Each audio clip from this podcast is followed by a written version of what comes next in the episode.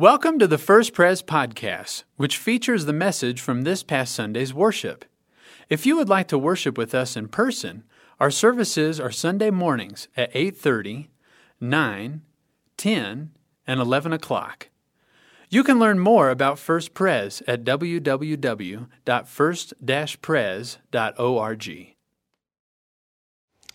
Not exactly sure how to follow that, but. Uh what a, what a blessing to us this morning. I want to invite you, if you uh, have your print Bibles, to turn to actually print Bible, electronic, whatever you've got, to turn to the book of Jonah. It's going to be more challenging for those of you with print Bibles because Jonah is only two pages near the end of the Old Testament, and so you may want to start working your way back from the New Testament until you find it, or in a few moments, we'll have the words up in front of us as well. This spring, we are exploring seven different stories in the Old Testament to see what we can learn about God's story and how our story is intertwined with His. The first two weeks, we looked at Esther and Gideon, two people who faithfully stepped into the moment that God had for them. Today, not so much. And so let's ask God to lead us in our reading of His Word before we do. Let's pray together. Oh, Holy God, once again, as this act of worship, we come before your table of your Word and we pray that you would feed us, that you would speak to us. Lord, that your Spirit would touch each of us in those places we need to hear from you this day. And how we thank you that your desire for that is even greater than our own. And so, once again, we pray that you would give us eyes to see, and ears to hear, and hearts that would be receptive to your word. We pray this in Jesus' name. Amen. Begin reading with Jonah chapter 3, verse 1. Then the word of the Lord came to Jonah a second time Go to the great city of Nineveh and proclaim to it the message I give you. Jonah obeyed the word of the Lord and went to Nineveh. Now, Nineveh was a very large city. It took three days to go through it. Jonah began by going a day's journey into the city, proclaiming, 40 more days and Nineveh will be overthrown. The Ninevites believed God. A fast was proclaimed, and all of them, from the greatest to the least, put on sackcloth.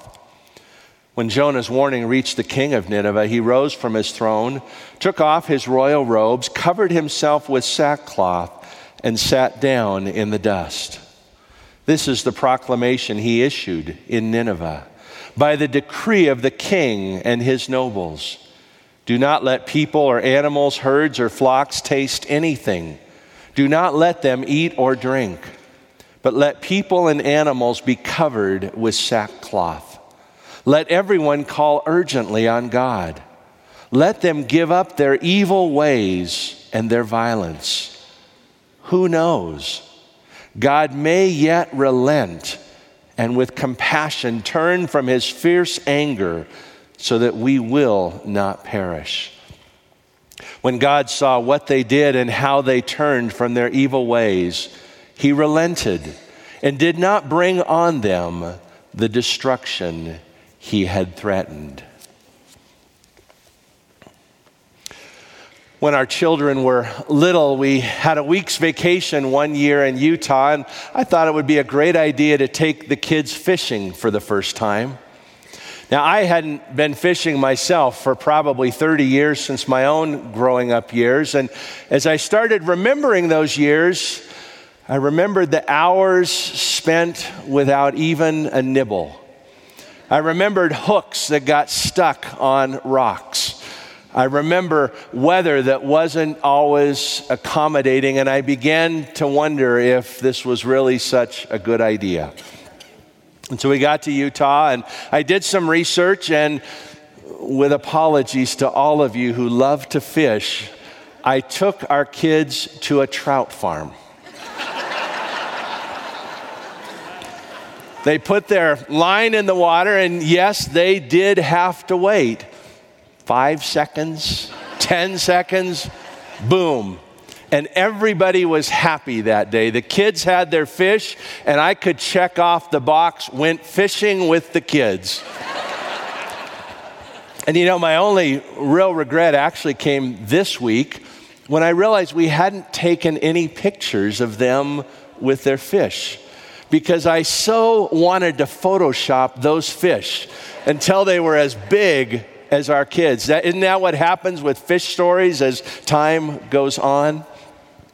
Well, when we turn to the book of Jonah, our thoughts usually tend to go to this large fish that swallowed him. But this isn't a story about a fish. As incredible a part of the story as this was, this fish is only referred to in three of the 48 verses of this book. Former pastor Lloyd Ogilvie once noted that as great as this fish was, it actually pales in comparison to the three greatest things that God did in the New Testament Christ's atoning sacrifice for our sins on the cross, his resurrection, and the Holy Spirit given to us on Pentecost.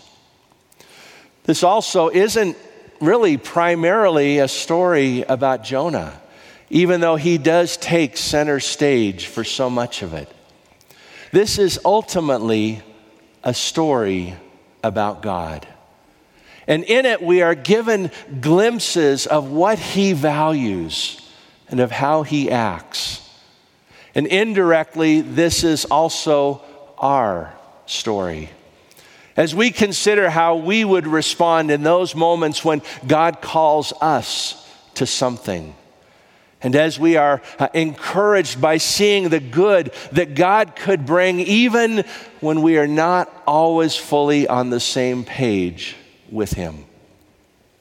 Well, for us to fully appreciate the, the passage we have today from Jonah 3, we need to understand the backstory to it. Jonah was given an assignment he did not want. Most of the other Old Testament prophets spoke to their own people in their own land.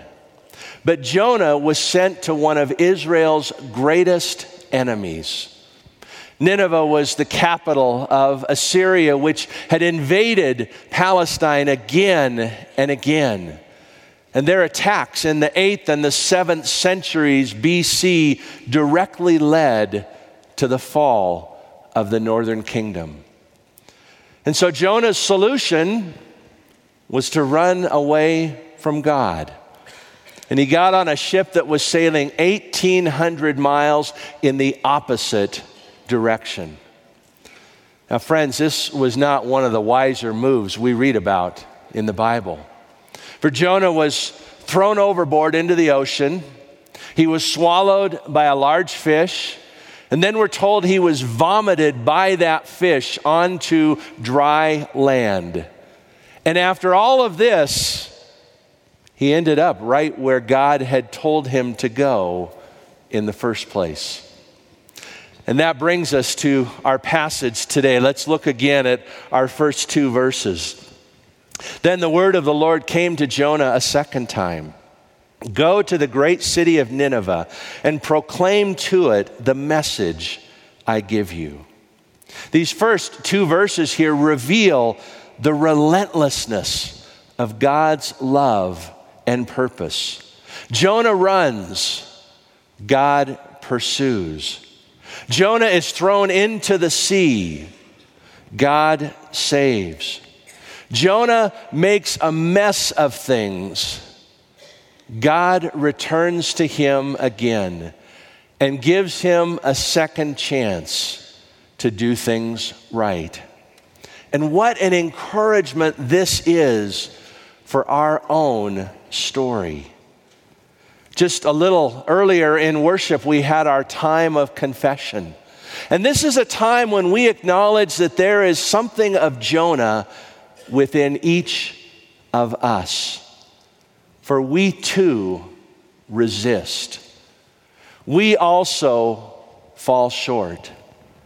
And we also can sometimes make a mess of things.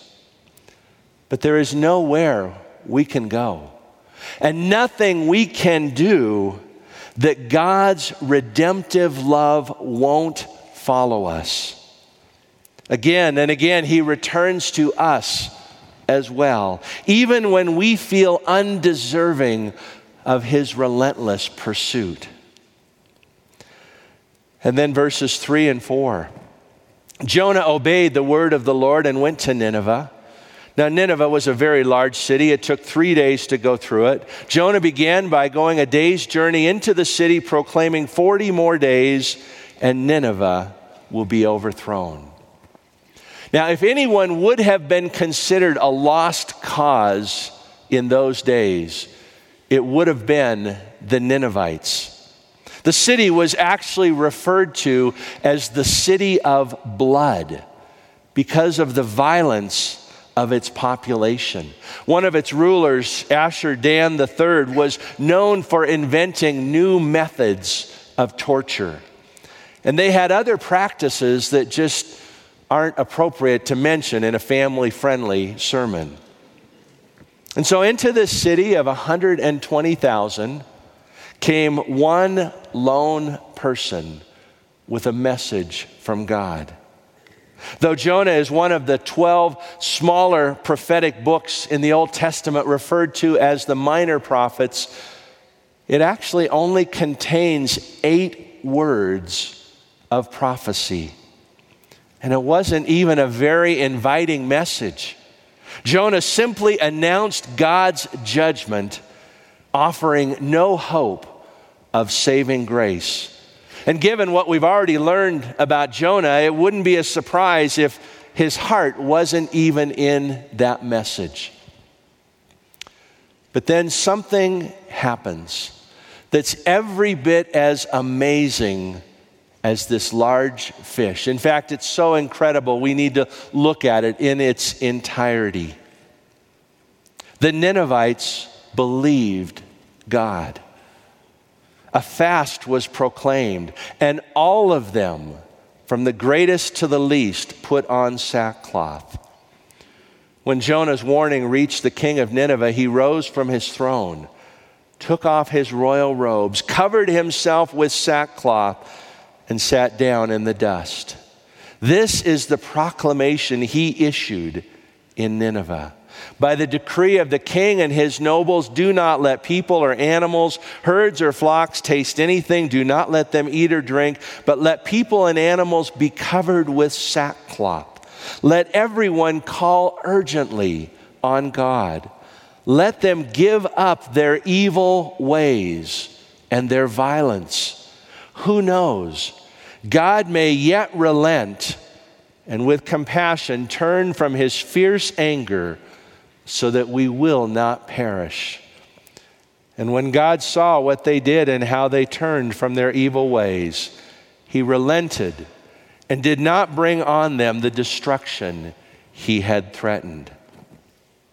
This violent enemy was receptive to Jonah's message. Nowhere else in the Bible does it record such a massive revival as what happened here in Nineveh. We're told all of the people responded with incredible humbleness. Fasting and sackcloth were signs of a great repentance. And even the king himself responded, leaving his throne, removing all of his symbols of authority, sitting in the ashes. He called a people who were known for evil and violence to give it up. And he says, Who knows? Maybe God will have compassion. Well, God did have compassion.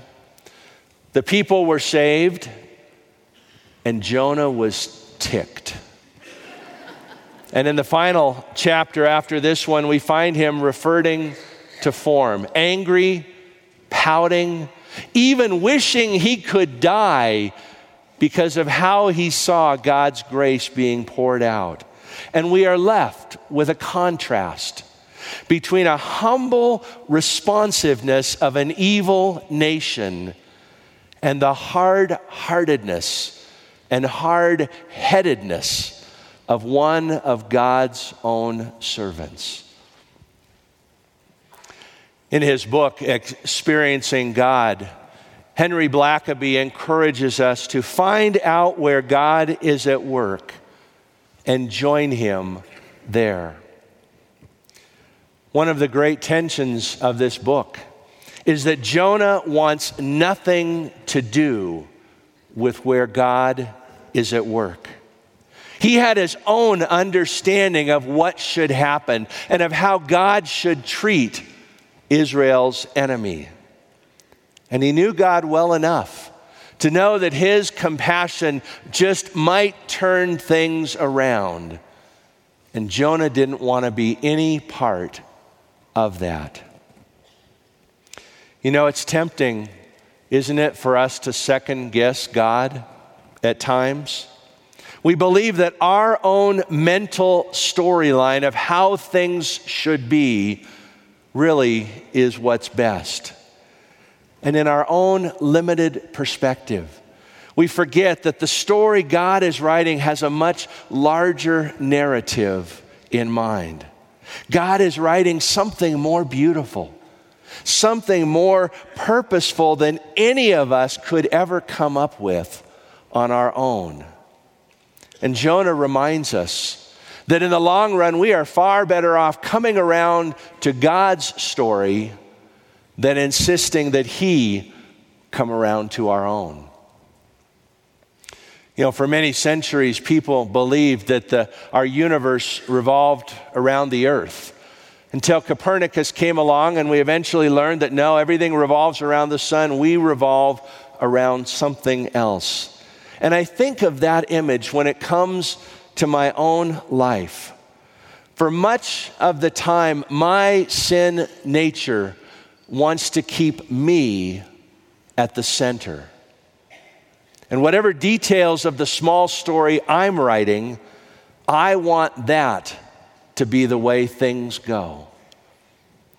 And I suspect I am not alone. And so every day I'm faced with a choice. Will my actions revolve around my agenda and my desires, or will they revolve around God's? And guess what? You get to make that same daily choice. God invites each of us to join Him in His story of redemption that He is writing in our lives and in our world. And this particular story of Jonah helps us better understand the author of our larger story. And so let's note very briefly three glimpses that we are given, and then consider questions with each that can help our story be most aligned with God's. First, we see a loving God whose love extends to those who are tremendously undeserving of it. The author of this book almost ridicules every step Jonah takes. And by the end of the book, we find ourselves wondering why in the world did God choose him? But you see, Jonah provides as much of a window into God's patient, pursuing love as do the Ninevites someone we might easily give up on, or at the very least throw our hands up in the air about, is still loved by God. And it seems to me that longer we are on our faith journey, the easier it is for us to eventually take God's love for us for granted because it becomes so familiar. We get so used to it. And Jonah reminds us that we are loved not because of anything we bring, but because God's capacity to love is deeper than what we deserve. And so, my first question for us How is my life different today as a result of God's love? Can we say it's different? If so, how? If not, why? The second thing we see in this story is ascending God. You see, God has a deep desire to include more within his kingdom than are already there. And this desire led to an unusual call to Jonah to be his messenger to the Ninevites because God knew they had a spiritual receptivity, even if Jonah didn't know it was there. And then at a later time, God sent Jesus from heaven into our world so that you and I could be included among his people. And if you have a personal relationship with God, and I hope you do, it's probably because you were influenced by someone God sent into your life. Today, God sends us.